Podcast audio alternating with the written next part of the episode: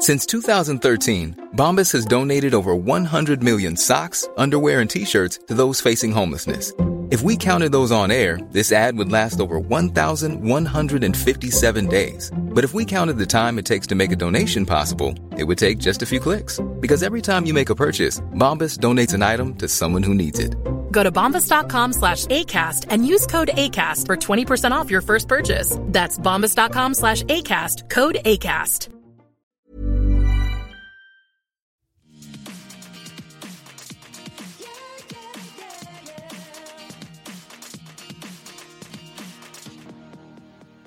Hello, everyone, and welcome to Everything Iconic with me, Danny Pellegrino. Hope you're all having a wonderful start to your week.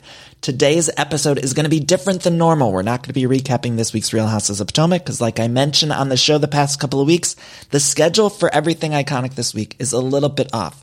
Had a wedding, some travel, so all sorts of stuff going on. But I do have a brand new episode for you all with three phenomenal guests. The first two guests are Carolina Barlow and Devin Leary, who host the True Romance podcast. It's an iHeartRadio and Big Money Players Network podcast. They are phenomenal. I was a guest on their show and they came on to do what we're calling a Bravo State of the Union. So we get into Housewives, we get into Southern Charm, we mention it all. It's a phenomenal chat. They're so funny, so fun. So I know you guys are going to love that and we get into all the Bravo stuff. Then after that, I have an interview with Jen D'Angelo, who was the writer behind Hocus Pocus 2. Now, if you listen to my holiday podcast, I did a whole episode about Hocus Pocus 2. If you're not familiar, I have a holiday podcast with my best friend Jenna Brister. It's called A Very Merry Iconic Podcast where we recap holiday movies. We covered Hocus Pocus 2. You can go listen, subscribe to that podcast on your podcast feed. And then here on Everything Iconic, I was able to ask Jen D'Angelo all sorts of questions that I had about Hocus Pocus 2, about how they decided which characters to bring back and how they decided not to bring back others. And it's an interesting chat. So I'll put the timestamp in the episode description if you want to skip ahead to that. But otherwise, that will air directly after my chat with Carolina and Devin of the True Romance podcast. And then when we're back next week, we'll be covering all the stuff we missed because I know the Real Housewives of Beverly Hills reunion started. I got to see part one and I did love that Activia Curtis popped out and I offered them all a pumpkin. And I mean, she said she had the biggest day in her charity's history. And then she's like, and here's a pumpkin thank you, which made me laugh because it was like, of all things, you know, a Dorit Dorit did all that promo for Hand in Yours and the cheek wind chimes, and then she just got a pumpkin with her face on it. And I'm not sure what were those rotted by the time they got home. Were they real pumpkins or were they fake pumpkins? I don't have so many questions about the pumpkins. That's really the main concern I had with part one of the Real Houses Beverly Hills reunion was like what was going on with them pumpkins. And I don't believe that JLC Activia Curtis was the one who got them pumpkins. I think production was like, okay, JLC, you'll give them that. And at JLC, she renamed the cheek wind chime after Dorit. So that was a gift in and of itself. But I just had a lot of questions about the logistics of the pumpkins. And so I don't know who got to keep them if all the gals ended up actually going home with them. But I don't know that I'd want a pumpkin with my face on it. I would want to take somebody else's pumpkin. I'd be like, give me the Garcelle pumpkin. She's stunning. I want that on my front porch. I'm not sure that I need one on my own face. But I suppose they're all narcissists. So also, oh my God. Oh my God. And then uh, Room 23's Diana Jenkins on the Zoom. I mean, that it was a good part one of the reunion. I wasn't expecting much, especially because we started off a little slow with JLC coming out. And I thought we're not even really getting to any of the meat of the season because we're spending 10 minutes with JLC. And I love her, God bless, but I also don't need a press junket in the middle of my reunion. You know what I'm saying? Ladies, am I right? Anyway, uh, when we get back, we'll be covering the rest of the Real Houses Beverly Hills reunion because I do have lots more thoughts. And for now, though, please enjoy my chat with Carolina Barlow and Devin Leary. Check out their podcast, True Romance. Find me on social media at Danny Pellegrino on Twitter and Instagram and TikTok. Also, I want to thank ACAST. Pick up my book. It's called How Do I Unremember This? You can get signed copies at everythingiconic.store. And all of that said, please enjoy. I'm also doing Patreon if you want bonus episodes of this podcast. If you haven't gotten enough of me yet, which I'm sure you've all gotten way too much of your fill. but if you haven't for some reason, you can go to the Patreon page. I do bonus episodes over there and the website is patreon.com slash everything iconic. I do one bonus episode a month where I recap Sex in the City. So without further ado, I bid you adieu and I hope you enjoy my chat. I had so much fun with these two, so I hope you enjoyed as much as I did.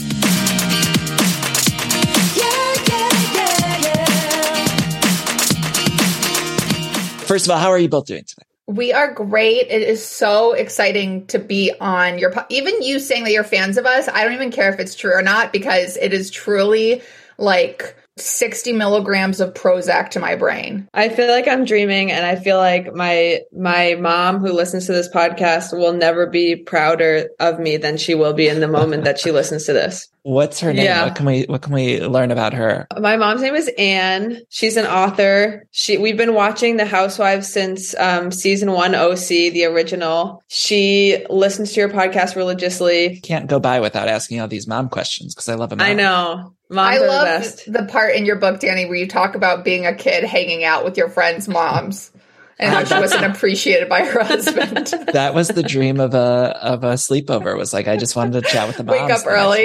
Yeah, I loved That's it. what Carolina did at my house the first time she came over. I like went out of the room and came back in and and Carolina was telling my mom about her parents' divorce. I was like, okay. Yeah. I get I like to get deep. Well, the thing I think is interesting, and I feel like both you, Danny, and Devin identify with this, is that, for instance, I was at a party a while ago. When I say a while ago, I mean about two and a half years ago. And someone's mom was there, and I just felt so tired, so didn't want to hang out with the group. They were playing dice. And so I just said, Oh my gosh, look at this warm haven, which is this mother and her friend. Let me go there. That this is where I'm safe. This is where I can ask questions and they will have stories to tell me. And it was such a nice evening. Yeah, they they know where all the bodies are buried. They have the most interesting things to say. Yeah, I love a mom. I think Housewives is basically a show about moms. Um, okay, so uh, Carolina, uh, Yes. let's start with you. What's your favorite housewife? What, uh, who do you have a favorite? Do you have a favorite city? Devin got me on Potomac. Um, Karen Huger, I think, is just a talented performer. Um, she's one of those people who I, I think she knows the she knows when the camera's on her. She knows her angles. She knows what sort of shocked faces um, to work with. You know, Kyle Richards is someone who I think knows the camera angles by heart. And when you see her shocked faces, she knows just what beats to play for any given moment. But Karen has an element of comedy that Kyle lacks. And I think that she is just a Lucille Ball type of performer. I don't even think Karen gets embarrassed that much. Recently, Ray said, um, as you two probably saw on the season premiere, that he didn't like the fact that she got her boobs lifted. And what did she call her boobs? Like T and Fee? Yeah, Yeah. she named them. Yeah, She was like, I think Ray just minds that other. I don't think Ma- Ray minds looking at T and Fee. I think he doesn't want anyone else to look at T and Fee. I was like, you turned what could have been an embarrassing moment into a great tag that makes you look amazing. I just think she is really the master of that universe. But I also believe the ladies of Potomac enjoy each other's company. I do not believe that about Beverly Hills. Yeah. I don't think Garcelle wants to hang out with any of these women. She has like an actual career. I I think Dorit and Kyle like each other, but anyway, that's my opinion. I love Potomac because they actually do have fun together, and even when they all hate each other, Ashley makes them laugh. Yeah, I always say the Potomac's, the franchises that are naturally funny aren't as fun to recap because they're genuinely funny. Whereas if I'm tuning into Beverly Hills, like it's pretty easy to, I hate to say making fun of, but you know, you mentioned Potomac women are genuinely having a good time with each other. And it's like, yeah, it's just fun to hang out with them. It kind of feels almost like nitpicky to recap them. Right? That makes any sense. no, I, how are you going to make fun of someone who says, you know, does a frog have a watertight asshole? They're funny. They're actually They're funny. funny. I'm not going to make fun of Mia. You know, I really loved, uh, I'm skipping around a bunch, but get on the ride or get off listeners. But you were all talking about Southern Charm season one. And I was so fascinated because it has come so far. We're at now in season like eight or nine or something of Southern Charm.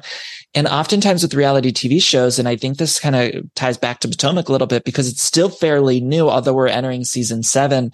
But there's something that happens later on in the years where people become media trained and they're more self-conscious about what they're doing on air and on camera.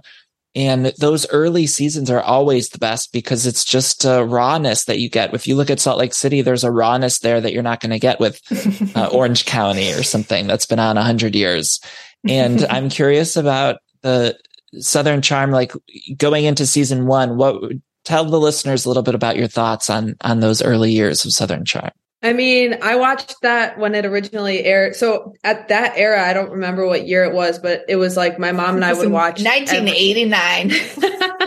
I can barely remember what it was like back then.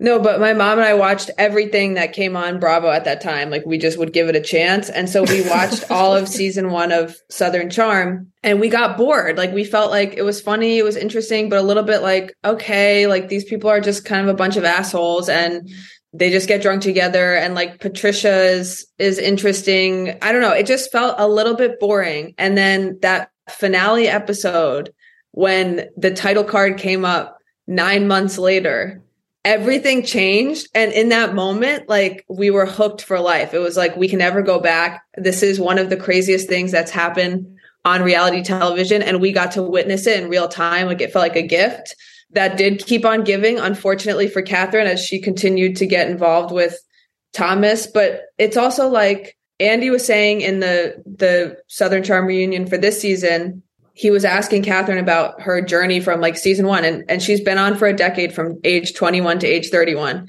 And I've been watching from age 20 to age 30. And I just felt like okay, we've grown up together and I feel like Kathryn is a like a family member now where it's like, okay, no matter what she does, and sometimes it's hard to defend it, but no matter what she does, like I will defend her and I can talk shit about her. But if somebody else starts to, I will lose it on them. That's how I feel with all the housewives. Like when they go on other shows, like even the ones that I hate the most, if they're on Celebrity Big Brother or some shit like that, I'm like, you mean Teddi Mellencamp? To- continue. yeah. like I will defend them if they're somewhere else but I will hate them and want them off the show if I'm tired. Yes, exactly. Yeah, yes, absolutely. Totally. I struggle with Kathryn Dennis almost on a daily basis because of you know there are two wolves inside of me. Um, that old quote. Uh, and that old quote. the quote like good and evil are the two wolves inside of you. Um, the one who wins is the one you feed. I have that, um, but with is Kathryn Dennis a villain or a hero in my story? And she gives me evidence uh, for both. I she's a survivor, and Danny, when we interviewed on True, when we interviewed you on True Romance, you said something that was so interesting that I've um, quoted many times, which is that Bethenny Frankel has given us what no one else on that on reality TV has ever given us, which is an incredible arc from someone who in housewives terms was living in poverty in a condo in New York City um, to someone who and and she was one of those housewives who really I'll never forget it said I'm going to be a massive success and she manifested that for herself through hard work. So Kathryn Dennis I believe is the another story we have never seen on reality TV before where like Devin said she's been on TV for a decade. We've seen her become from as Devin described it, background actor to the star of a show. It's pretty incredible. Yeah, the, those ages too are such instrumental ages, 21 to 31 or whatever it's been with her. It's crazy. Even in the reunion, I I I feel like you can always tell episode to episode whether you're going to get like a good version of Kathryn or a bad version and the the good version is great like she's just like such a great hang and funny and laughs and like and she seems like she's really able to like make fun of herself. So like in the reunion, like she's making fun of herself with like the grape jelly meatballs and like laughing and they're doing all these flashbacks to her like being fun and and laughing along with Austin or whatever. And then they cut back to the episode where she got in that fight with Chleb and it's like she's sitting there with lipstick smeared on her face and he says something that's undeniably just like a nice thing to say like just nothing wrong with it that anyone could find. And she flips out at him, and it's like, okay, these two people I can't reconcile with, but yet I will. I'm forced mm-hmm. to. Yeah, I well. It's what we're we're asked of as an audience, and so yes. we must just figure it out. Uh, you know, I have to defend those meatballs really quickly because there was one scene early on in the season where she did put meatballs over rice and serve it as a main dish, and it was disgusting and weird and whatever. However, the actual recipe of the grape jelly chili sauce meatballs is a Midwest classic. Mm-hmm. I mean, it's a it staple in good. my family. And it's, it, see, I think like the ingredients are maybe gross, but I swear, but I, my mom, Linda has never served them over rice, like as a main dish. It's always like a toothpick appetizer, right? Like it's an hors d'oeuvre. It's not a main dish. And so she took a lot of heat for that, but those meatballs are fucking good.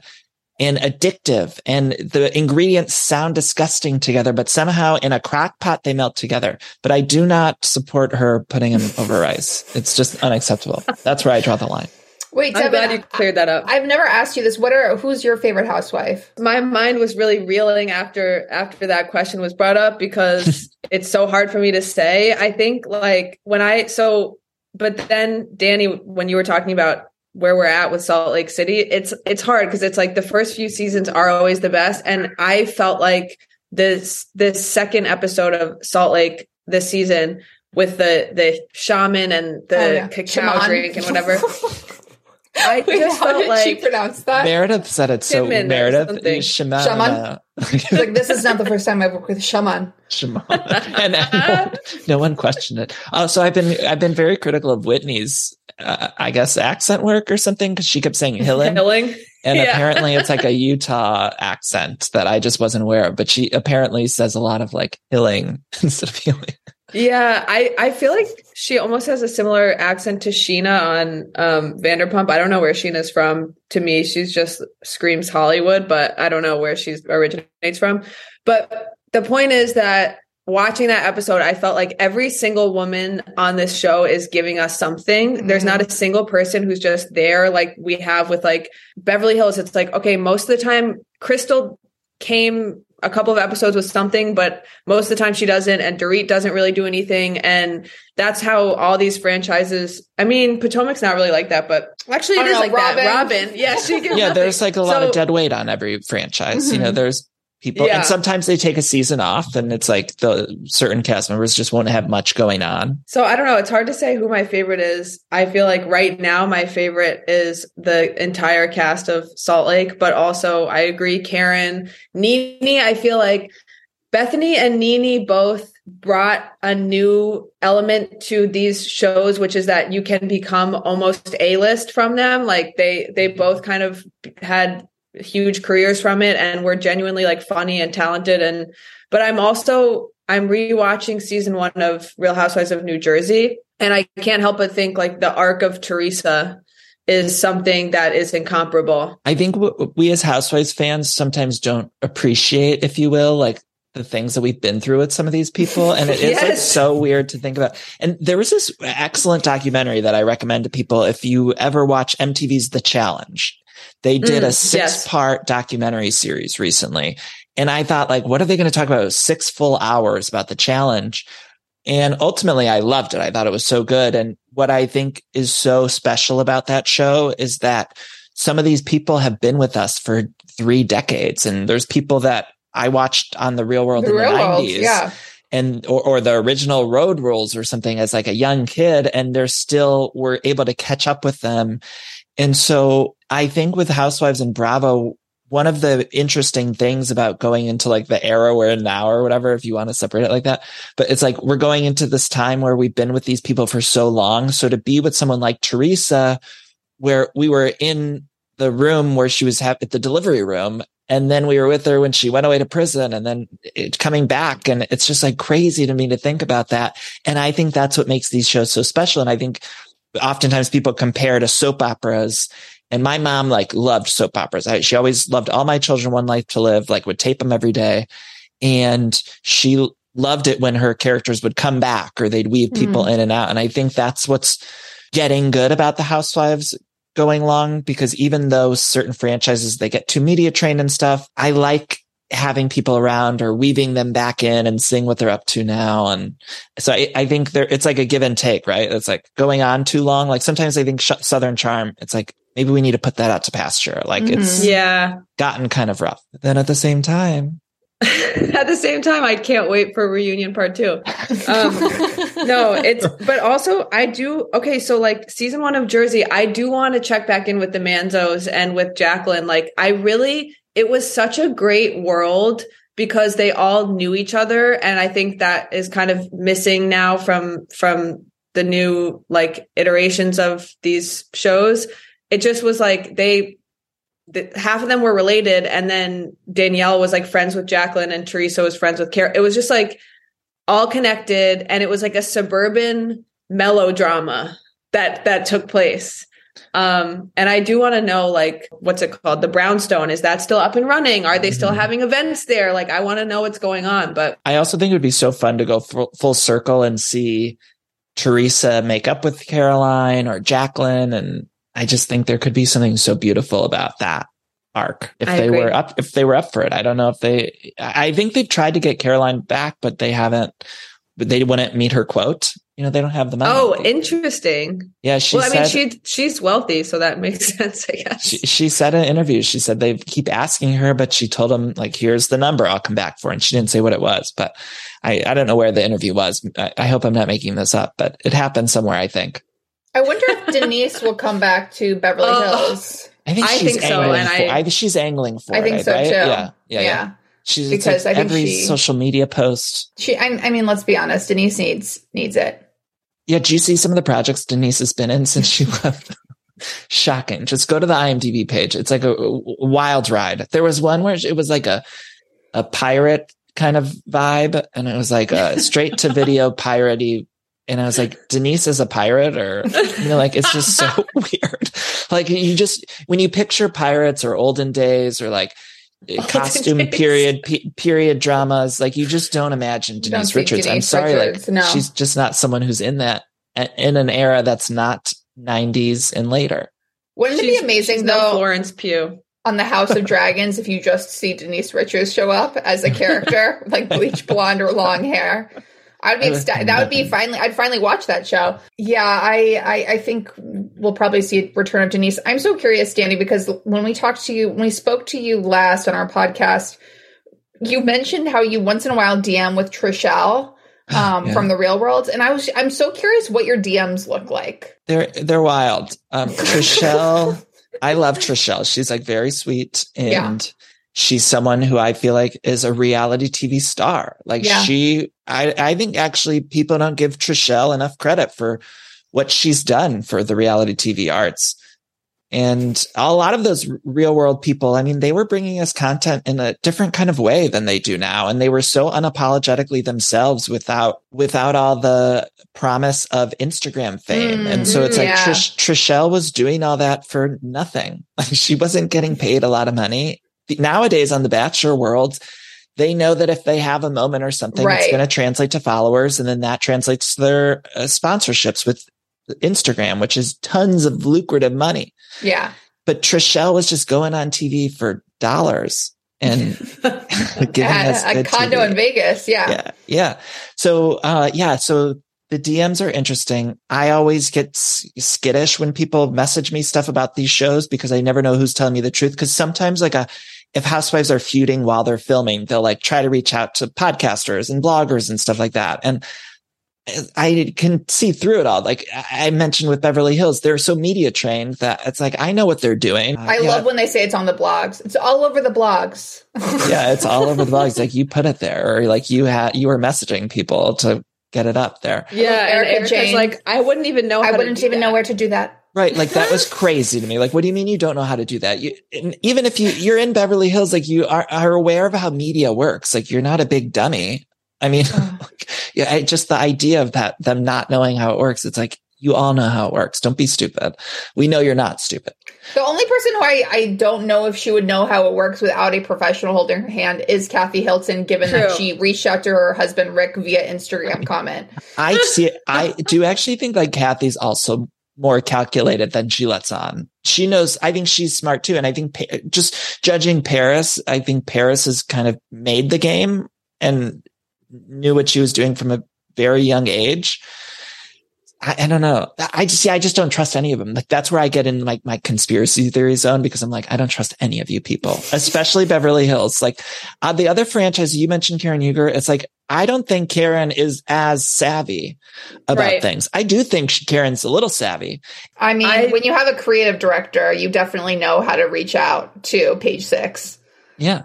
And the, I, the truth is like the Salt Lake City women I was talking to a friend about Whitney and and just about she is not in a bad way, but like almost so naive and so not savvy that she's giving us like a storyline beyond our wildest dreams because she just immediately goes to camera and is like this is what's going on like you know and immediately like sobbing to her husband. And it's like a very real scene because i don't think she stops and thinks like well i do i want to talk about this on national national television yet? I don't know. Or like at dinner i don't think she stops and thinks like should I bring this up now? Like, I think she just goes. Devin, I'm and, so, I'm so glad you said it. I'm sorry to interrupt. I'm so glad you said this because I've been critical of Whitney Wild Rose because to me, for a while, it was feeling like, it was feeling like she was doing storylines that she thought should be a storyline. For instance, with the husband and the paint when they were doing that sexual oh, scene or whatever. That was but, tough. Yeah. But I, I'm actually maybe starting to come around to kind of what you were saying because I, I ultimately think if somebody was so savvy, they would know to stay away from those storylines, yes. right? Yes. And so I actually, I'm, I'm, I think I'm really uh, finally like my, I'm having that aha moment with your point of like, I actually, she probably is so unsavvy about it all that that's why she's giving us these storylines that feel fake and rehearsed. Does that make yes. sense? Yes, and I have to credit my friend Haley who who pointed that out to me because I was kind of like, why is she like talking about this uh, immediately on TV and and also though I have to say Whitney is a burgeoning star and I don't know what's going to happen. Wow. I don't know what's going to happen. First. I was on like, the edge I, of my seat that whole sentence too, by the way. Sorry. Edge of my was, fucking seat. I was realizing as I said it, I'm like, I might, it might sound like I'm saying something more controversial, but I feel like she's like the next Kyle Richards because 1st mm-hmm. of all, she, her husband, I feel like truly, I look up to their, I was telling my friend Haley this, like, I, that's like my goal relationship, like someone who loves her so unconditionally. I feel like she had a tough growing up and then she found home in this man in the workplace and under not so great circumstances, but she found home in him. He'll support her no matter what. He clearly like thinks the world of her. I think she seems like a great mom. She loves her kids. She has cute interactions with them. And so she's like relatable and real, but also not afraid to start drama, not afraid to be clearly. in the drama. She she just she gives us crazy looks. She posts really bizarre reels on her Instagram. Like she has everything that I need in a housewife. And I feel worried for her and Heather's falling out. It's kind of like you lost me. I'm scared about it because I also hear it goes into like Ultimate Girls Trip because they went on that season together. Oh my god! I, I, don't think wait they've made that season. Yet. I don't think the two of them are made up yet. I think that's still going on. But the Salt Lake City women to me, like if people aren't listening to or watching the Salt Lake City women, it's like the best TV. And I, I feel so sorry good. for people who aren't on board with it because no, it's just it's so, so good. good. I and, mean, Meredith coming late to the cacao ceremony and then immediately sitting down and starting sobbing was gold. And then Lisa sobbing about her abandonment because she like did her sister's hair growing oh, up. Oh like, my gosh. Just, it, I, was, it was giving so much. And then well, the Whitney's sharing about abuse. Well, yeah, Whitney's like, I just realized one of the worst things that could ever happen to someone happened to me. And Lisa's like, I did my sister's hair growing You don't understand. I was braiding my sister's hair. but also, or that one story she told about being left at the playground or whatever. it's like Whitney's talking about everyone. real abuse, and Lisa's like, and then they left me at the slide. I didn't. she also had the energy of like, you don't even want to know how dark my stuff goes. And I went to the she's counter. Like, I wish I could gone. block it out. yeah, you should. Also, I should be so lucky. But Danny, you played all their taglines on your um, recap of the premiere, and even the taglines this season are the the first one. I think is Jen saying, "I'm fighting for my life, not your approval." it's like. You're kind of fighting for, you know, nine approvals. I want to talk to you both about Jen Shah because I do get, you asked me about my DMs and I do get DMs about the Jen Shah thing because I maybe sometimes am not as hard on Jen as I would be on Bamboozle Jane over in Beverly Hills. but and I don't blame myself for that because I actually am of the opinion that Bravo is presenting Jen in a different way. And so I'm yes. following their lead. We're always following Bravo's lead. And I think Bravo is editing and showing her in a different light than they do Erika Jayne. Mm. And so I think the viewing audience is saying, yeah, Jen's coming across as easy breezy beautiful and Erika is not. That's what it, they're showing us. But am I completely off base with that? No, Erika I, is not doing herself any favors by referring to a trigger warning that is the word that starts with V as in victims. She was like, "Oh yeah, you know my trigger wor- word. It's V." I was like, "You mean you're upset?" I took me a second. I was like, "V V V V V." Oh my gosh, plane crash victims. That's going to get you upset. Um, while Jen Shah, when she's talking about her sons being scared of her going, that wrecks me. Like that, that actually makes me upset. And uh, Erika, I just don't feel as bad when she's telling Crystal, like, oh, here's my rental house in Beverly Hills that's 10K a month. Girl, it, it's not beautiful at all. That's not eliciting any sympathy from me. Yeah. Well, and, I think I think there is a big, oh, I'm sorry, Devin, but I think there also is a big difference between where Jen actually did these crimes and Erika did not, but they are presented in a different know. way. Well, it's funny because I think okay, so like I think that we watched it all play out last season. The power of Jen Shah. I think she's genuinely like a narcissist in the way that she is. Um, in the way that like Jack Nicholson probably is, like she's like really charming. So like last season we saw all the like Heather and she like did horrible things to Meredith and like m- liked comments that were like slurs against Meredith's son, what Meredith's Sissy son, bitch. Yes. Like bitch. homophobic and and she does these things and then she gets in these conversations with these women and by the end of it they're like let's get a drink because she is like she has this like charm. She's charming and it's really something that erika lacks from season one. When Mhm. she came in season one it was we were all kind of like i think like okay why is she so cold and weird? And then eventually we were like oh she's like this she has this persona and that's cool. But jen has like this down to earth seeming charm and quality but it is so funny because it's like on Beverly Hills, like every single episode is like a different way to who's gonna like Sutton literally said, like, I'm gonna check out this round of like confronting Erika about like her sins of being married to someone who committed crimes. Whereas premiere of Salt Lake, they're like, well, so Jen, because of her federal um, scam that actually harmed millions of elderly people, she actually can't leave the country. So let's go to Arizona because like it's her last weekend before New York. And she's like, ladies, like, thank you so much for this trip. It's so, and they're like, oh, Jen, okay. And I think You get the main bedroom because you need Yes. like. I was That's like, the wait, craziest what? fucking thing that they're just like, yeah, you get to choose the best bedroom. because you have trouble sleeping at night because you've defrauded the elderly. Yeah, exactly. It's so fucking crazy. But the supporting cast on Salt Lake, I do think that influences us as, as an audience as well, because we're hearing Heather Gay, who's seemingly down to earth, normal person. Yeah. And she's like, yeah, well, she fucked up and she's my friend. And, you know, I don't, I don't think it's good what she did, but, uh, whatever. I'm over it. Yeah. Whereas on Beverly Hills, like, I don't think they do. Kyle's just like, you know, she's scared. They're Yes. kind of in the middle. Mm, Do you know what I mean? yeah. Like even Erika's friends are kind of in the middle because they're afraid of how they're going to look. Whereas on Right, Salt Lake right. City, Heather's like, I don't fucking care how I look. Yeah. I know I look nuts sticking up for Jen Shah, but I'm going to do it anyway.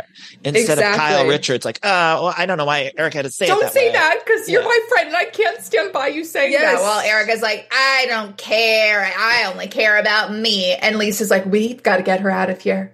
Yeah, it's you know what? It's like Amanda Knox. That's what I was trying to think of because it's like it's like okay, Amanda Knox with Erika Jayne. It's like Amanda Knox was innocent, but she was just unlikable Doing and cartwheels. weird. And even in the documentary, like I was like, okay, you're an amazing advocate for like innocence and and the justice system, but also like you're really annoying and weird. And that's how I feel with Erika. Is like I'm like I don't want to believe you. Like it turns out you once you like show your true colors, you are loud and grating and rude and don't care about anyone but yourself. And I don't think Jen cares about anyone but herself, but she's really good at pretending she does. and she's funny and I don't know. I really think it comes down to Heather Gay because I just really love Heather Gay. So I'm like, well, if Heather You're Gay right. can like this person, then like, True. I, am That's sure true. I can too.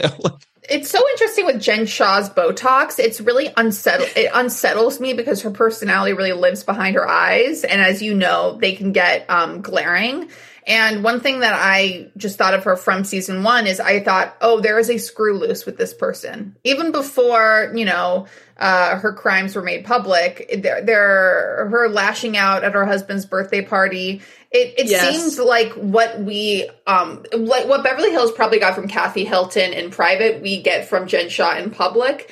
And it does not seem like you guys um, said it. It does not seem for entertainment. This actually does seem like she just loses it once in a while. hmm hmm Uh, by the way, I just want to say that we're on a roller coaster with the women, and so I have had episodes where I like started to like Erika Jayne in the middle. There, Yeah. there was like a couple weeks where I was like, oh, I think I kind of am on this person's side. And when then, she, oh, sorry, go ahead. then she lost me again. When she told Yeah. Sutton, when Sutton said, "Do you feel responsible?" and Erika Jayne said, "Does a the wife of a doctor feel responsible for his dead patients?" I I did take a second there. I was um I was I was brought to the. I, I thought maybe maybe I'm You with her, but the light. I was brought to the light. Maybe you know it's not her fault, but she loses me with the earrings as she lost us all. She she has um in fact in the season finale she says something like isn't it interesting i can take responsibility for what i've done but no one else can i was like erika you don't take responsibility for anything Right. Every Yeah. time they confront her about anything, she gets so upset. Well, I think she could take a page of advice from this podcast if she listens because I think she's choosing She the wrong doesn't. people. I hope she doesn't, but if she does, she's choosing the wrong people and and like Heather Gay reflecting on Jen as making her look better. Like I think if if Erika really committed to like mending things with Sutton, trying to get through to Garcelle, like she really needed to bridge that gap and she wasn't able to. So in the end, she's left with Rinna, and that's like the worst possible don't look want- you yeah. can have. Mhm. So She that just was needs tough. someone sympathetic on her side. And I just don't know that enough of the Beverly Hills women are that. So I That's don't even know. I, I don't even know who she gathers. Like, I think it's, it'd be a tough go with any of them because it's It like would. none of them a- seem as nice as like a Heather Gay to me. I have a True. question for both of you because you two have such longer experiences with these ladies than I do. Um, there is so much hate for Lisa Rinna on Twitter, on Instagram. There's so many memes, tweets about her. I uh, leaving the show and how they want her to leave the show. Is is it because, as Kathy Hilton said, she is Hollywood's biggest bully? Which I was like, that's an honor to think that Lisa has any standing in like show business. But um, why Well, she did have a guest arc on Entourage season five. so, you know, I wouldn't uh, by my by my so time. far. Um, what what is the source of this? Just that she's a quote unquote annoying. I think she's run off a lot of people on the show. I, I think Kim Richards and Eden Right. Sassoon and Denise Yep. Richards. And I think um, she's given us such great TV. And Mm-hmm. I think she really looks at the job of like as a drama driven reality show. And Right. so I think that that's just what she goes into it. I don't think she's really friends, like you mentioned earlier, with any of these people. Ultimately, she looks at it more of a job and a paycheck, like she would a the Melrose Place reboot that she tried to get on. Um, so, so I think that has part of it to do with the fan bases and, and Lisa Vanderpump. She also kind of Right. she ran a lot of these people off the show and and i think i really liked it that style of of whatever she was giving on the show for a few seasons and it just i think it's starting to get a little tired and it's like we're Mm, it's so yeah. expected now that we just i think want some a different flavor Mm. from her and so i'm of the opinion that she should definitely be put on pause but then like come back to us Right. and it and see if it works a couple of years down the line i don't know devin Mm. what do you think I think so. Carolina and I have a friend, Chelsea Connors. Um, and one se- like I think the season before uh Tom Girardi's downfall, I I texted Chelsea and said Erika's kind of bothering me this season, and she said she's flying too close to the sun. Which I think is the perfect way to phrase it because at that time it was like, okay, so Erika had like this boom of popularity. Everyone suddenly like the pretty mess book and everything. And she was like the relatable one and the normal one. And she started a career in her 40s as a pop star and she's like iconic. And then she, that all got to her head. I think the same thing happened with Lisa Rinna, where like she started out as like, I'm the like down to earth. I'll do mm. anything. I'll do diaper commercials, whatever. And like me and Harry and, and everybody, she danced at Andy's baby shower. Everybody loved her. And then it went straight to her head. And I think she knows she doesn't have, I think, well, okay. On the one hand, I think if she had gone harder towards the like i'm gonna do the down to earth storylines i'm gonna do the stuff with my mom i mean rest in peace um the stuff with her family and and and harry i think if she went harder into that instead of like being like i'm the iconic i'm the star i'm Mm-hmm. listen to me whatever and then she got threatened because denise was like becoming the new favorite so she tried to put like she she just see she and Kathy so too. desperate I think even Yeah. though I, I don't think Kathy was innocent and everything, I do think more a majority of the issue was that she was becoming the fan favorite, and so they were just. And I think that's translating of like, yeah, maybe Kathy did these things, but also you're all just too excited about it. Like you're Right. you're leaning into it too hard. And yeah, when she first started the show, it was the whole thing was like Brandi Glanville was making fun of the haircut that she had uh, for a hundred years. And now she leans into the glam the way that Dorit and Erika did. And I know the show has evolved and stuff like that with glam, but I think we're missing part of that kind of down to earth Rinna. Mhm. And that all translates. I think the big headedness translates to screen. I think we're seeing that just to tie it back to Southern Charm because Craig at the reunion Ah. Leva, Leva had said, like Craig said, he was the biggest star in Bravo, and he was talking about his Q score. yeah And I hope I'm not giving anything away, but I, I got a chance to see the like Winter House premiere, and there's like a thing that comes up that people I, I don't want to spoil, but it's like I, you can set you could feel his big the big headedness coming through. Even sometimes when it's not as apparent, you can feel it through the screen. Yep. And I think that audiences respond to that. I do think Craig is um, an alcoholic who needs to get sober. I mean, I, I would say the majority of the um, Southern. I would love to watch an episode of Southern Charm where everyone goes to rehab, and I think that is like a way to keep the series fresh. Um, but that's There's- a really interesting interpretation of Rinna. I think I've never heard anyone make an excuse for gossiping like she did um, at the finale, where she said that um, if she doesn't talk about what happened with Kathy, she'll get cancer.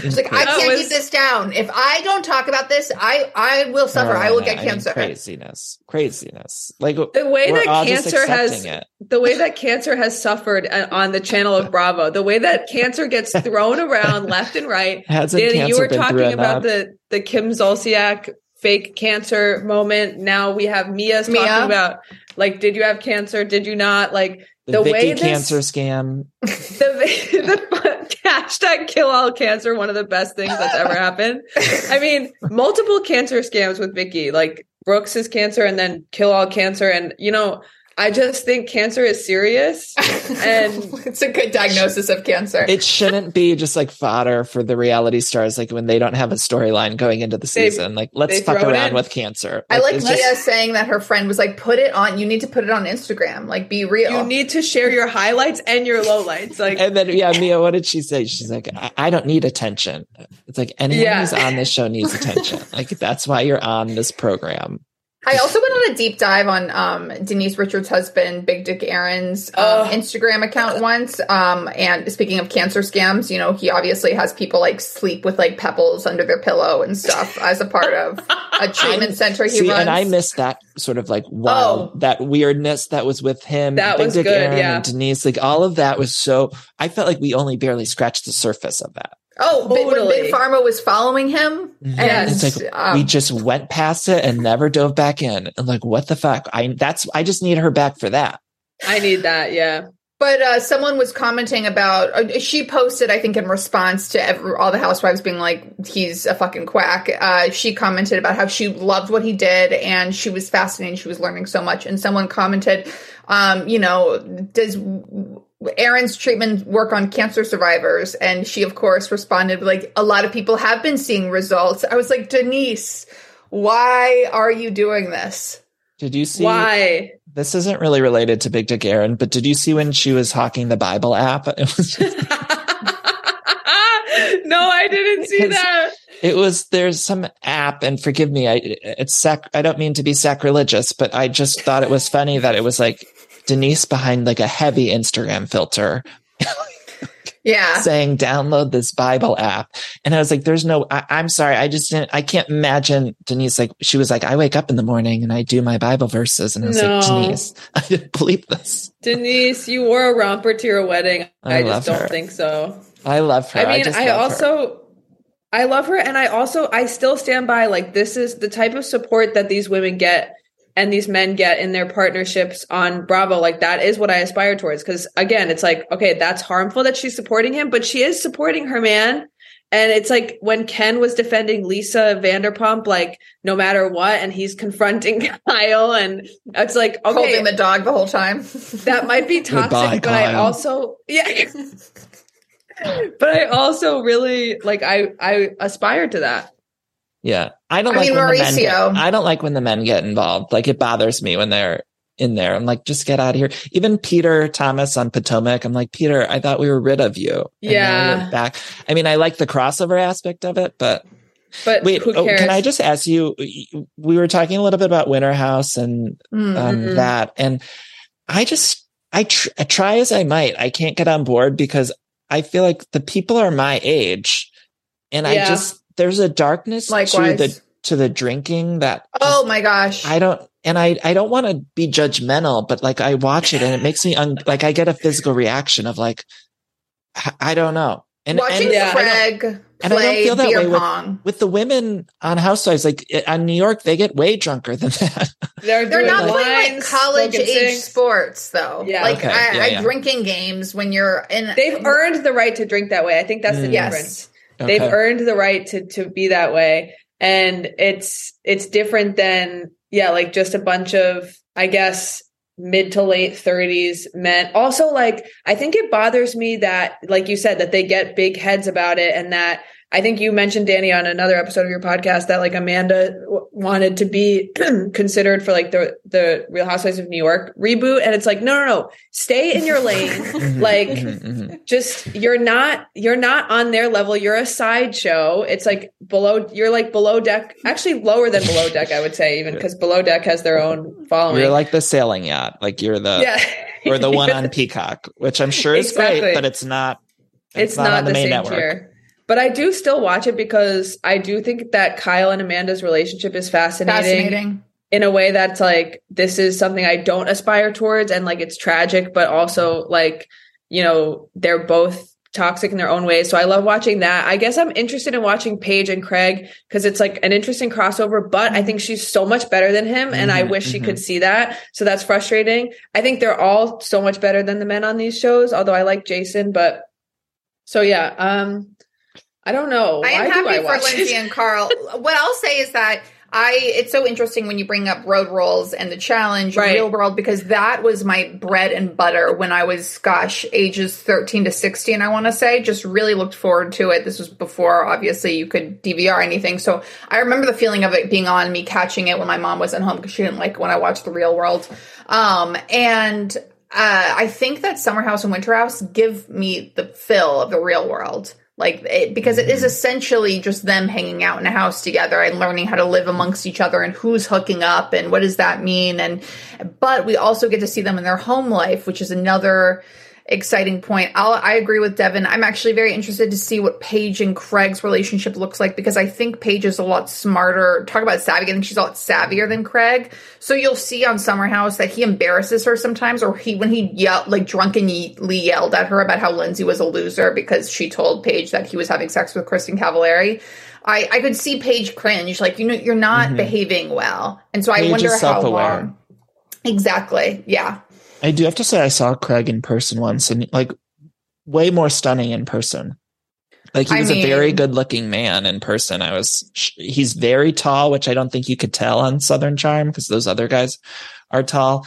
Uh, but yeah, I, I think I want more for Paige. I also just think there's something about, whereas watching the housewives get drunk, I feel like they've earned it towards, not that they're at the end of their lives, but I don't know. I don't they're in their golden and- years and Yeah. even to bring it to the challenge, I think I don't mind when they get drunk because I feel like they earned it because They're they're, working, competing. yeah. And there's something about like Winter House where they're not they're just in any a house yes I do not like it when they dance because it seems so clearly for the camera. Like I'm, I, I don't know, like watching Ciara and Austen grind when they first met. I was like, who is this for?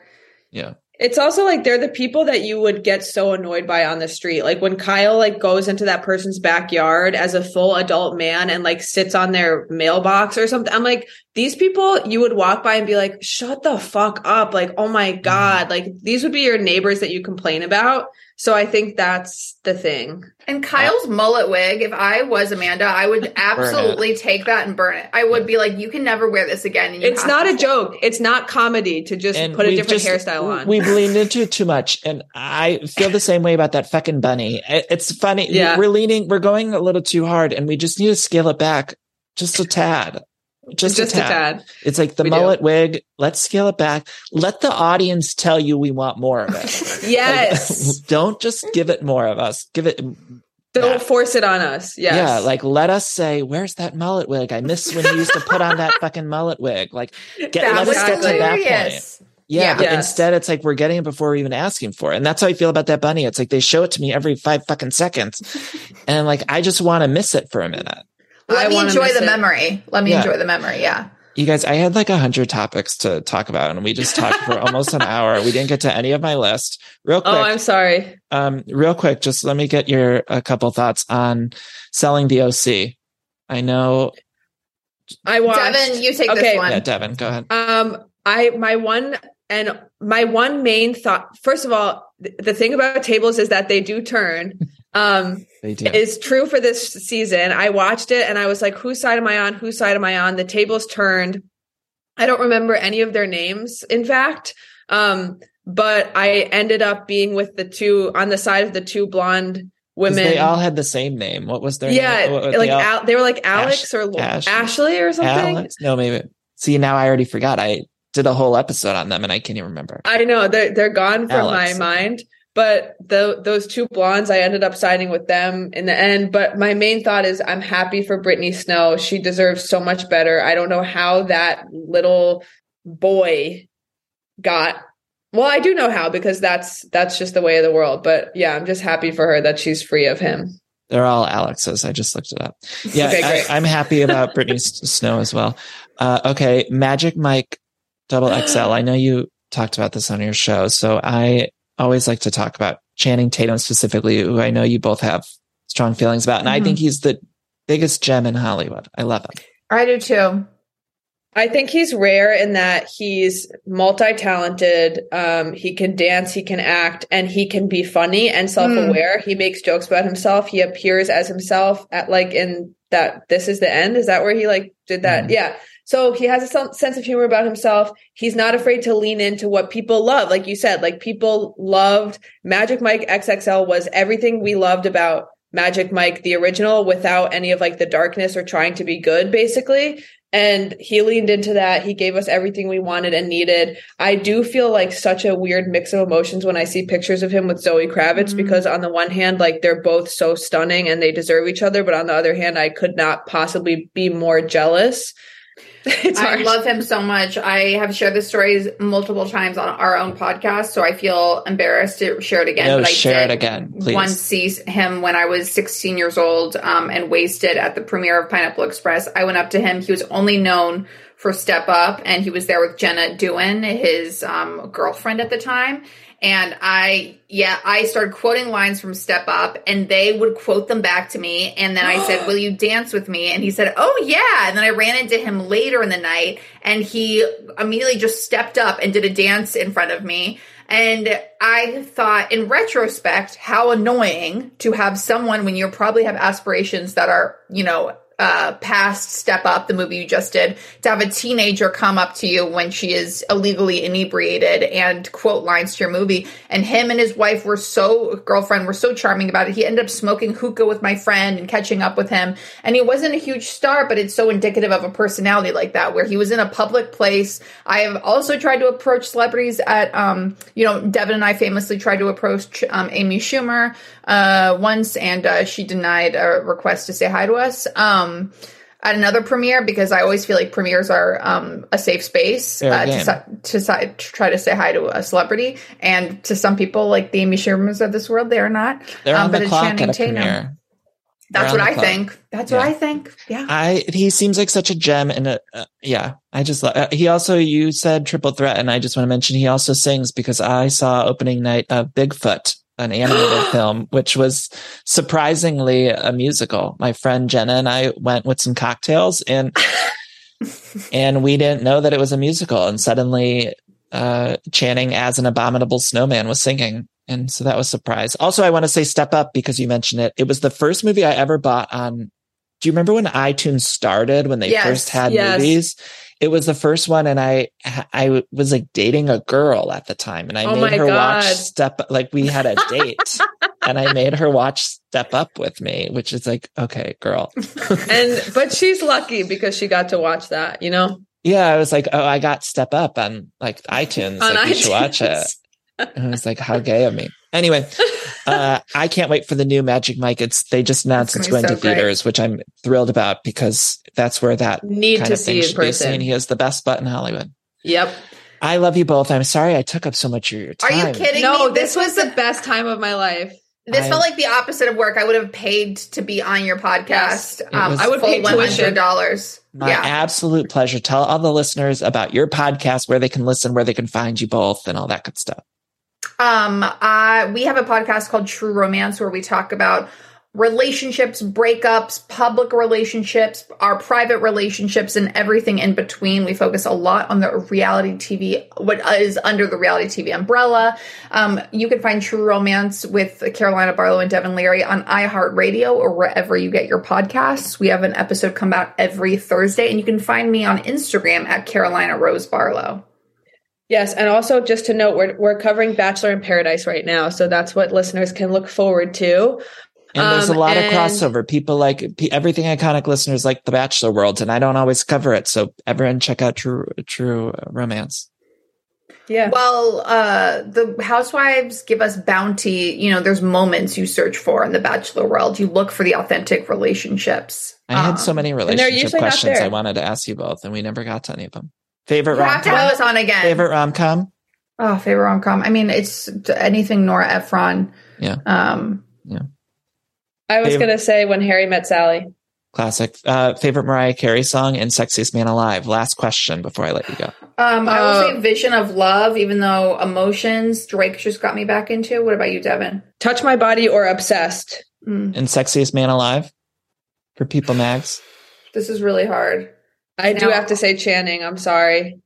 Oh, Uh, I know we already. It's kind of cheap because we already talked about him, but I'm really watching a great show called Bad Sisters. Um, I so highly Oh, fucking good. So fucking good on Apple. on Yeah. Apple, um, the male romantic lead is uh, upsettingly attractive. I, I honestly, I have a hard time focusing because, like Devin was explaining with Channing and Zoe, I'm I'm too jealous to fully Yeah. um, hear the story and the lines that people are saying. Sometimes I just can't stop thinking about how if this world was just, like I would get to meet him in person. So Yes. it's hard, you know. Yeah. It's it's hard when you are a girl recognizing the sexiest man alive. I love you both. You'll come back, and I'm going to ask you about Will We love you. because Carolina, you uh, did the Ron Burgundy podcast, which was so funny, and I just have to say, Danny, you are such a special person and such a special personality. And I have turned so many people onto you uh, who wouldn't have found you otherwise because they're not as immersed in pop culture like my parents. My dad, it's so cute when I go to your Instagram account. My dad has already liked some of like the memes that you create, which I just find so amazing. I have all of your memes saved in a Wow. file on my Instagram because they're the best of all time. I was dating someone and I was watching your Instagram story, an old one, and laughing, which was the Lady Gaga, the meme that you made of the Chipotle. Chipotle per- the Chipotle woman when she sees me leaving with a free refill of soda, and it's Lady Gaga saying, "Girl, where do you think you're going?" and this might be hard to translate over a podcast, but I'll say that uh, my boyfriend at the time just calmly said, "What was that?" And then saying that for the rest of a trip we were on, just randomly walking around. uh, Um, Lady Gaga just- has given us so many moments. She I has. think you have uh, you take in so much reality TV, but you do not apply cynicism to it. You know, strangely, you're such a pure heart, and one of the things I love about Devin is that she is such a true fan, and she doesn't look for things through any filter but her own in terms of how does she feel about it. And I feel like the same way about you. Go as I on. love- Uh, all right, one more hour. Okay, we can do yeah, I know. I know. I gotta let you go. I've kept you way Okay. too long. I love No, you both. You'll kidding. come back, and we'll do even. We'll do it two. We'll schedule it for two hours.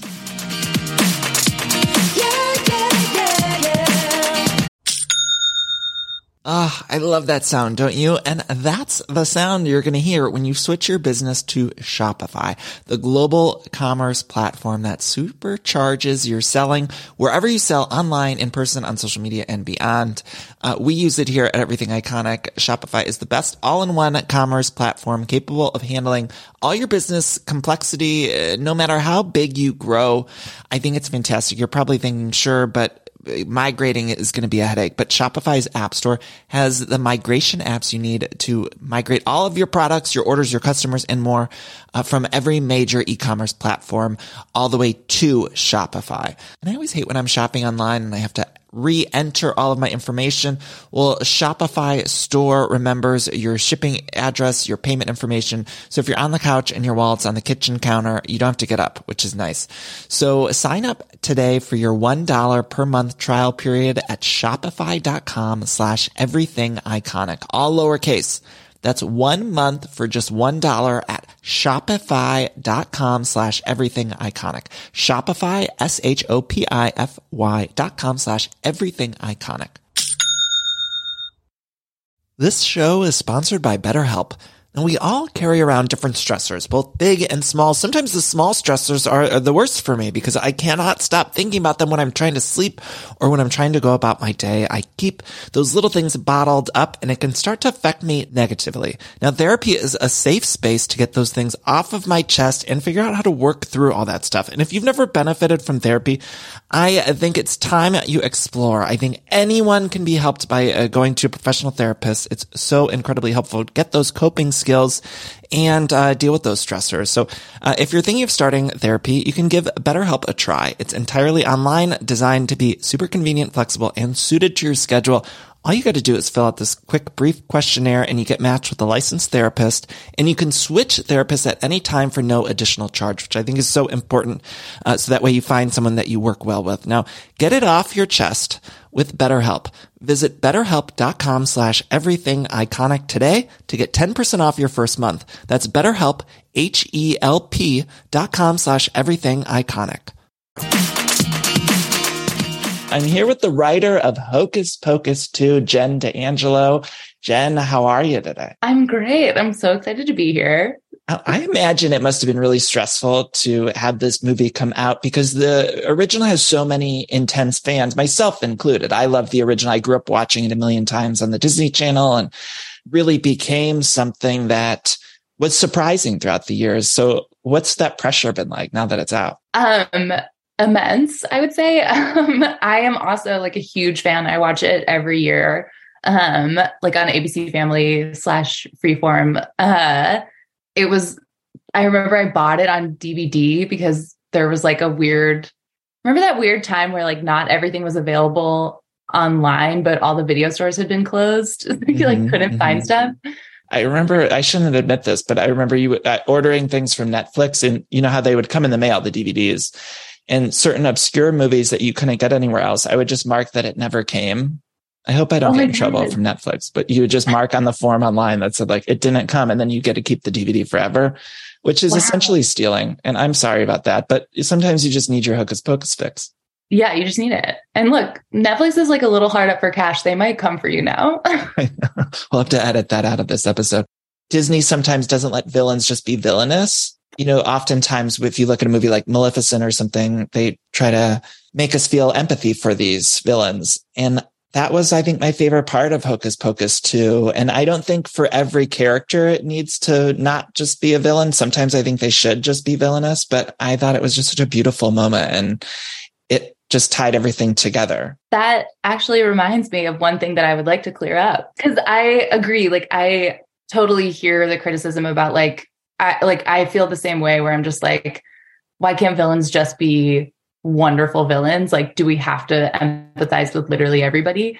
And I feel like for the Sanderson sisters, A, I feel like they do lend themselves to empathy just because like we love them so much and like they're the best and they're just so funny and charming. And I feel like the reason that the movie has so much staying power like is them. And I it felt like a fun way to kind of like nod to the fans who love the Sanderson sisters. It's just like there's a reason that you love them, and it's because they love each other and they're these like weird, you know, three weirdos who just only have each other. Um, so there's that. But then I also feel like I don't think that like I've seen some people like complaining that like Winifred was redeemed and that uh we're supposed to just like forget that she has killed children. And I don't think she's redeemed. I think she just has this one thing that we like about her, which is that she's very loyal to her sisters and like the prologue just is meant to show you like why the three of them are so bonded together and why Sarah and Mary will do anything for Winifred and like put up with all of her shit because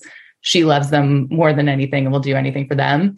And so I think you can have both feelings of being like, wow, these women are terrible. And like they did just straight up murder a child in the first one and then try to murder a bunch more. um, and they're not good people and they do go to hell in the end, um, which is good. Uh, but they can still have like, you know, there's One still little some moment. good to them, even if they're overall bad. I love that. Yeah. Uh, so how did this job come about? How did you get the gig? So it was truly just like through my agent. Like I got an email that Disney was considering doing a sequel to Hocus Pocus, and they were like, "Do you would you be interested in meeting with them?" And I could not respond fast enough. I was just like, "Yes, absolutely. I love Hocus Pocus." And at the time, like I was also because I'm such a fan. My immediate reaction was also like nervousness because I was like, I don't want them to mess with it. and Mhm. I just was so, I felt so protective of Hocus Pocus in general, but I also love it so much. So I was like, I absolutely want to talk to them, but also like, are the women going to be in it? They had to be in it because wasn't there a time when Disney was thinking about maybe doing it without? I know that was a rumor where it was like they were going to reboot it with just a totally new cast. Yeah, they're they had talked about doing like yeah, like a Disney Channel or like freeform movie without them. And yeah, Disgusting, I know. unacceptable. Heresy. Uh, so how did you decide then what legacy characters to bring back? Obviously Billy's back, but then I thought Thora Birch was like attached at one point and I read, I don't know if this was your script, but I read a script like a long time ago and I believe, and forgive me if I'm wrong, but wasn't Thora supposed to play like the principal or guidance counselor? Yeah, that was my script. Okay, okay. yeah, Dani was always like kind of in. It was like always levels with Dani where there were versions of the script where she was in it a lot. And then there were versions where she was just in like one scene and then had a brief cameo later. And then we ultimately, because of her schedule, it was like we can maybe only get her for one day. So then our last ditch effort was like, here's this version where she literally is just there for one second. And then we couldn't make that work, which was very sad. And it mm-hmm. might have been disappointing, I think, if if we only got like a, a smidgen of her, because I think we would have wanted more. I think that's like always, I feel like that was what we really struggled with with Max and Allison too, where it's like, if you bring them back, like you want them to really be a part of it and like do something. Like you don't want them to just kind of like cross through and be like, yikes. like, so that was always hard of trying to be like, okay, how do we balance if we are going to bring back legacy characters, like balancing them with new characters? And so, yeah, it ultimately wound up that we didn't have any of them, but Wa- Was I- who would you have most wanted back out of all of the other people who weren't able to make it for this round? I definitely I was so sad when we couldn't have Dani because to me Dani is like the beating heart of the first one, her and Binx. And we talked about Binx a lot too, but ultimately felt like he has such an emotional, like nice, beautiful ending. And it felt almost like disrespectful to that to be like, and now he's back. Um, So that was like kind of sad. But honestly, not just because they're on your shirt. I love Jay and Ice. Right. Ice. Right. For listeners, I'm wearing a shirt with Jay and Ice from the original on it. Uh, if they, they won't be able to see it, but yeah, I, I know it, it must have been challenging because of course there's an emotional connection to all of those characters. And I loved seeing Billy back. And of course, I don't believe there could have been a part two without the three women. So I was thrilled to have them and then to, have a new story because I often find with reboots or sequels for movies that are much older, I feel like it's uh, ultimately always disappointing when we just get a little cameo. So I actually like loved that, just sort of moved on, although it would have been nice to catch up with them. And then my sort of hope is that there's a part three and then we get to bring in some of those other characters. That's my hope as well. There used to be, there was like a throwaway line that I think eventually fell out about how like Max and Allison live in California now. And that Dani is like a veterinarian somewhere. Oh, I like that. Uh, and that. so yeah, I'm definitely like very into the idea of bringing them back or just even like seeing where they are now. The movie ends with spoiler alert. There's a post credit scene, and there's uh, an implication that there's another black flame candle. And I've seen some interviews with, I think, like Bette Midler and some people, and everyone seems to have a different idea of like if that was alluding to another one or if that was just a little kind of fun in joke. What was your take as the writer? Were you setting up a sequel? Did you have an idea beyond that? I I'm like, how do I answer this? Is Um, Disney going to get mad at you? Do you think? yeah. Yeah, yeah. That was Anne Fletcher's. She really like put that together. The director. And so I have, yeah, the director. So I have like some ideas, and she and I had talked about it. But yeah, that was very much like her idea of like wanting to end with this tease of something that could happen later. And yeah, we've definitely had conversations. I mean, uh, as soon as I was pitching the sequel and like building out the prologue and like the young Sandersons, I had so many ideas for other stories that could be told in that time period and in our modern time period. So I feel like there's a lot of things to explore for a third one. Okay, wait. So you mentioned the earlier period, and I loved that scene at the beginning with the young Sanderson sisters. And Disney Plus is doing so many interesting things. The Santa Claus movies, which I loved those movies, they're doing a series now. And so is that an idea like doing some sort of series version? I think i've seen that online people speculating maybe there could be like a young sanderson series. What would ultimately your uh, ideal choice even just a fan of this world for the future of this franchise? I mean, I love the idea of doing like a series or another movie that's like primarily in the 1600s. I feel like it's just such a fun their version of it, like the hocus pocus version of it is so fun and fun to play with and I feel like it's just so fun to see those characters like growing up and like how they became who they are. So that's like my my favorite area is like playing with puritanical witchcraft. Oh, I love that. I also like am obsessed with the thou and thoust and like that kind of language. It's like really, uh, it's silly and fun. Uh, Talk to me about the input of the three women, Kathy, Bette, and SJP. What did they come into uh, the script with? What did they talk to you about that they wanted, or or what were their inputs into this whole project? So it was interesting because I had done like multiple versions of the script. And then when they came on board, they liked what was there and then just had like some ideas of things to add or things to sort of like reconfigure. And like truly one of the coolest days of my life was when they were like, Bette wants to Zoom with you because she has like thoughts on her dialogue. And I was just like, oh my God, I'm dying. Amazing. it was incredible. And what so were her she and I- thoughts on the dialogue? I need to know. Like, what what was her one thing she said? Um, she, I, this, I was mortified by this, honestly, because I had Googled this and I thought I had done like a sufficient research so that I was correct. But she pointed out that there were times where I was using the wrong thou and thee and thy. She was like, these are incorrect. These are incorrect. And you've got to go back and look at them. And I was like, oh my God, you're 100% right. So that was mortifying. And then she had like a couple like jokes for Winifred that were very delightful that she wanted to add in. And the biggest thing that she had was she was like, they need to have a musical number immediately. I love that. You know, I wasn't I wasn't on board with that first musical number at first, and then there was such like clever editing where it was like SJP popped up, and it was a kind of scary moment, and Yeah. and Kathy Najimy, and I was like, oh my god, I love this. So it won me over so quickly, and I wondered with those musical numbers, how did you all decide what to do? Because there must have been endless possibilities. I'm, was there ever a discussion to reprise "I Put a Spell on You," which I think would have been blasphemous, but I'm yeah. I'm sure that was a discussion, right? I that was not a discussion that I was a part of. Uh I mean, there were it's so crazy like I when I first got hired, like I was literally only talking to just these two Disney executives, Jess Virtue and Rachel Young, who are both like huge Hocus Pocus fans. And so it was like the three of us and it felt very like secretive.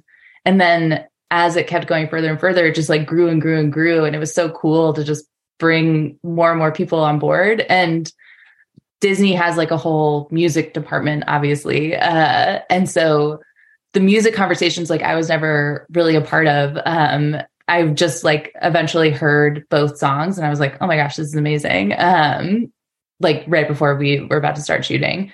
But yeah, I think everyone really felt like I put a spell on you as untouchable. I mean, it's so great. I know you might not know the answer to this because this is probably just some other crazy department over at Disney.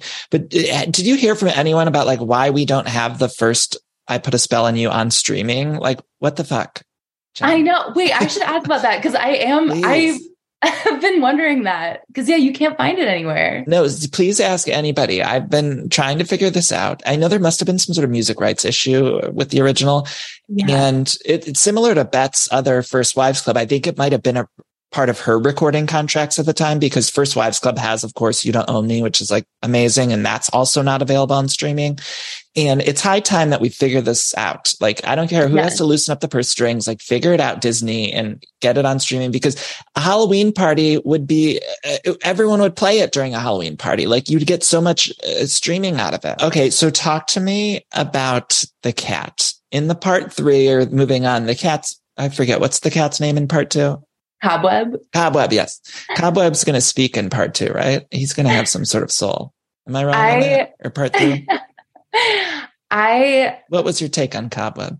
Tell me. So Cobweb was also like Anne Fletcher came in and was like, there needs to be a cat in this movie, and so Cobweb got added, and like we cast this cat that truly was like so beautiful and also just like very professional. I was like, this cat is a great actor, and I one joke that I I just came up with too late. Like everyone was like people liked it and we wanted to do it, but we had already started shooting and it was just going to be like too hard. But that that you reveal that Cobweb is John Pritchett from the opening and that, that every black cat in Salem is someone that wronged the Sanderson sisters and that they're just like everywhere. So that's an idea that I feel like we should explore in a third one if there is one. Uh, the movie did yeah. so well. Like I think it was number one on streaming and I know everybody watched it. Like so many people I know watched and loved it with their kids or even adults like myself who watched it without kids.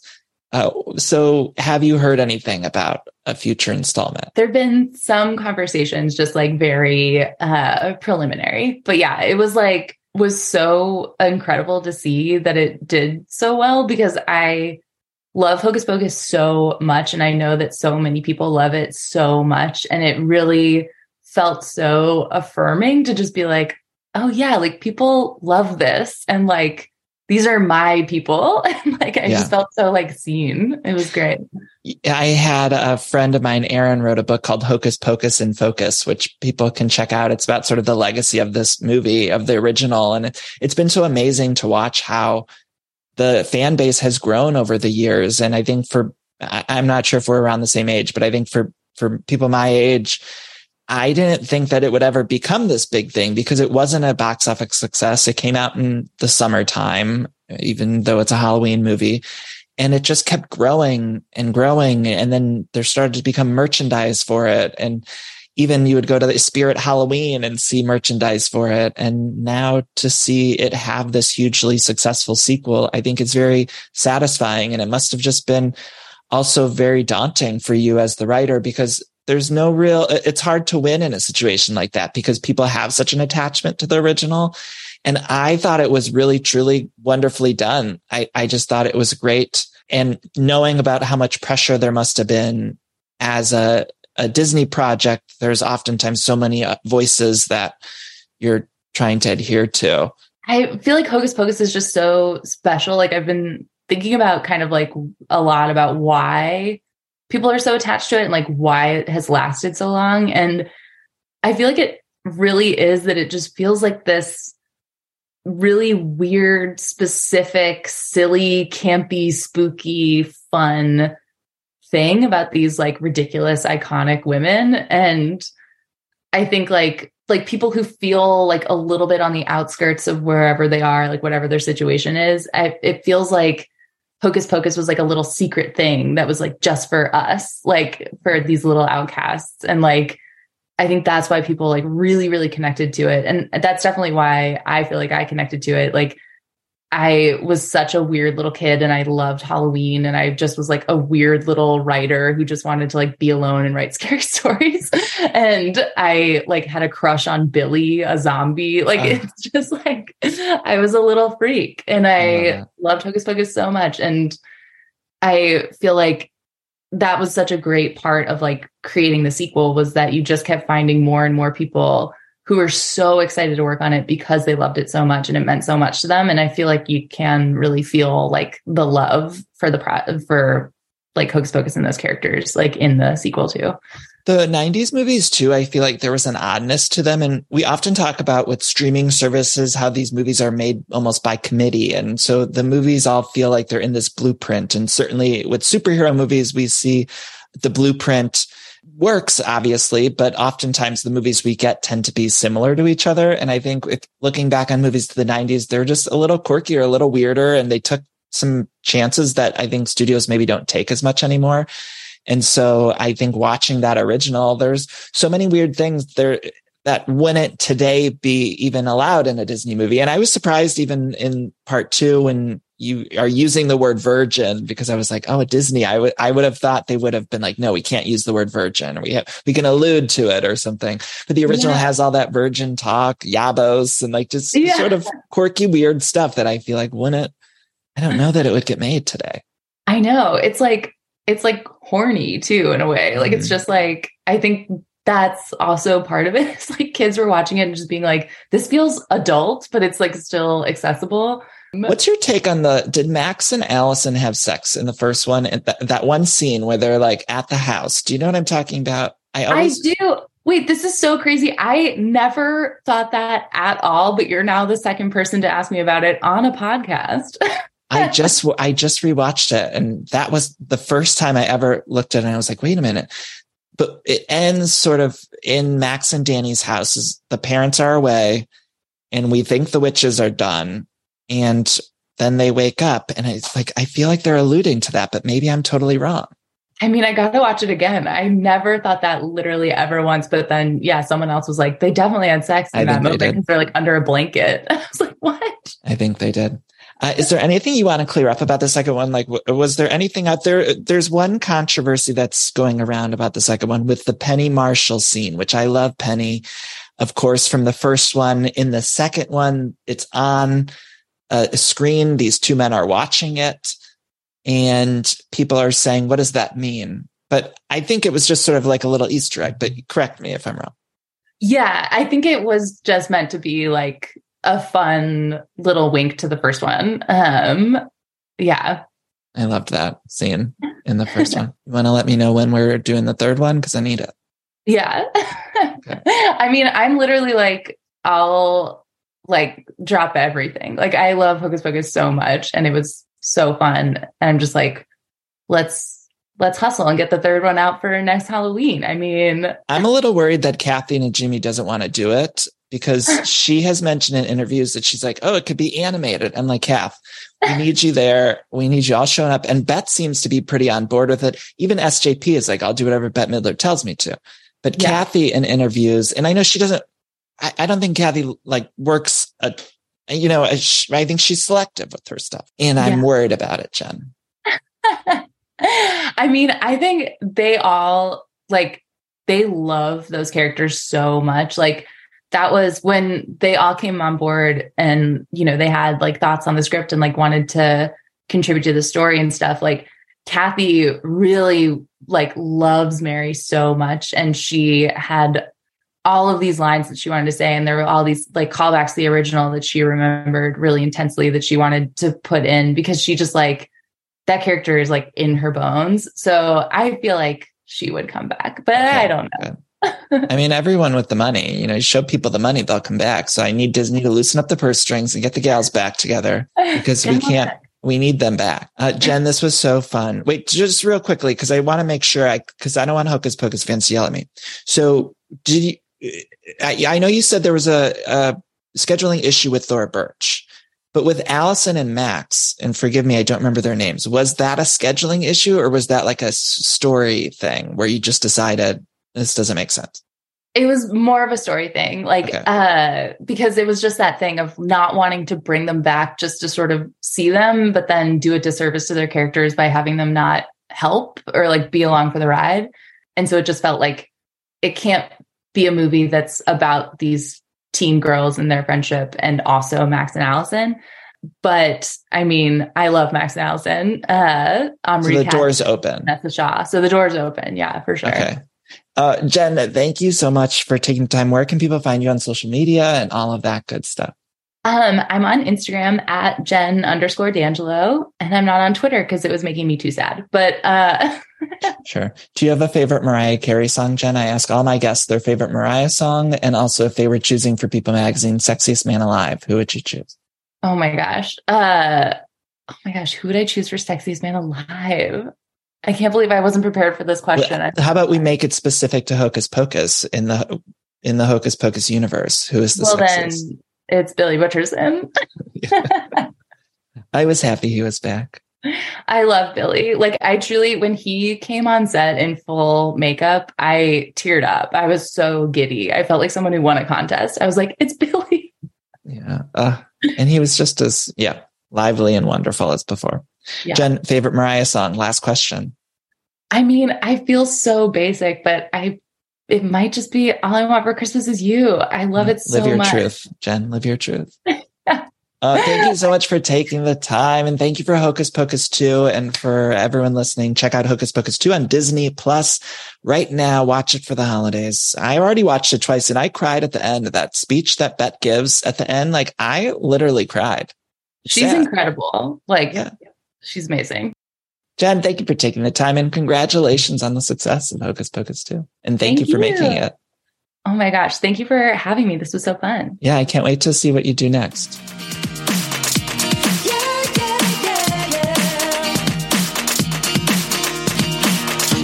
Love decorating the house and getting furniture, but sometimes it could be overwhelming to design a space. And so luckily I'm here to tell you about a company called Cozey. Now Cozey is fantastic, a North American company that thoughtfully designs furniture made for modern living. Now, Cozey strives to provide the best furniture shopping experience with elegant, super high quality products, plus fast delivery and easy assembly, which is really important to me because I do not like putting together furniture. So the easier, the better for me. Now, Cozey offers beautiful, customizable sofas and sectionals that are made to adapt in time.